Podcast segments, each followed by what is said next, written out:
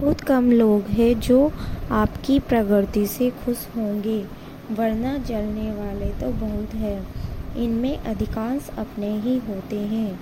अपना वही है जो दूसरों, दूसरे की प्रगति को भी अपनी प्रगति समझकर खुश होए। मतलबी तो सभी है। दूसरों को देखो या घर वालों को, कोई भी कुछ भी करने से पहले अपना फ़ायदा व नुकसान ज़रूर देखते हैं।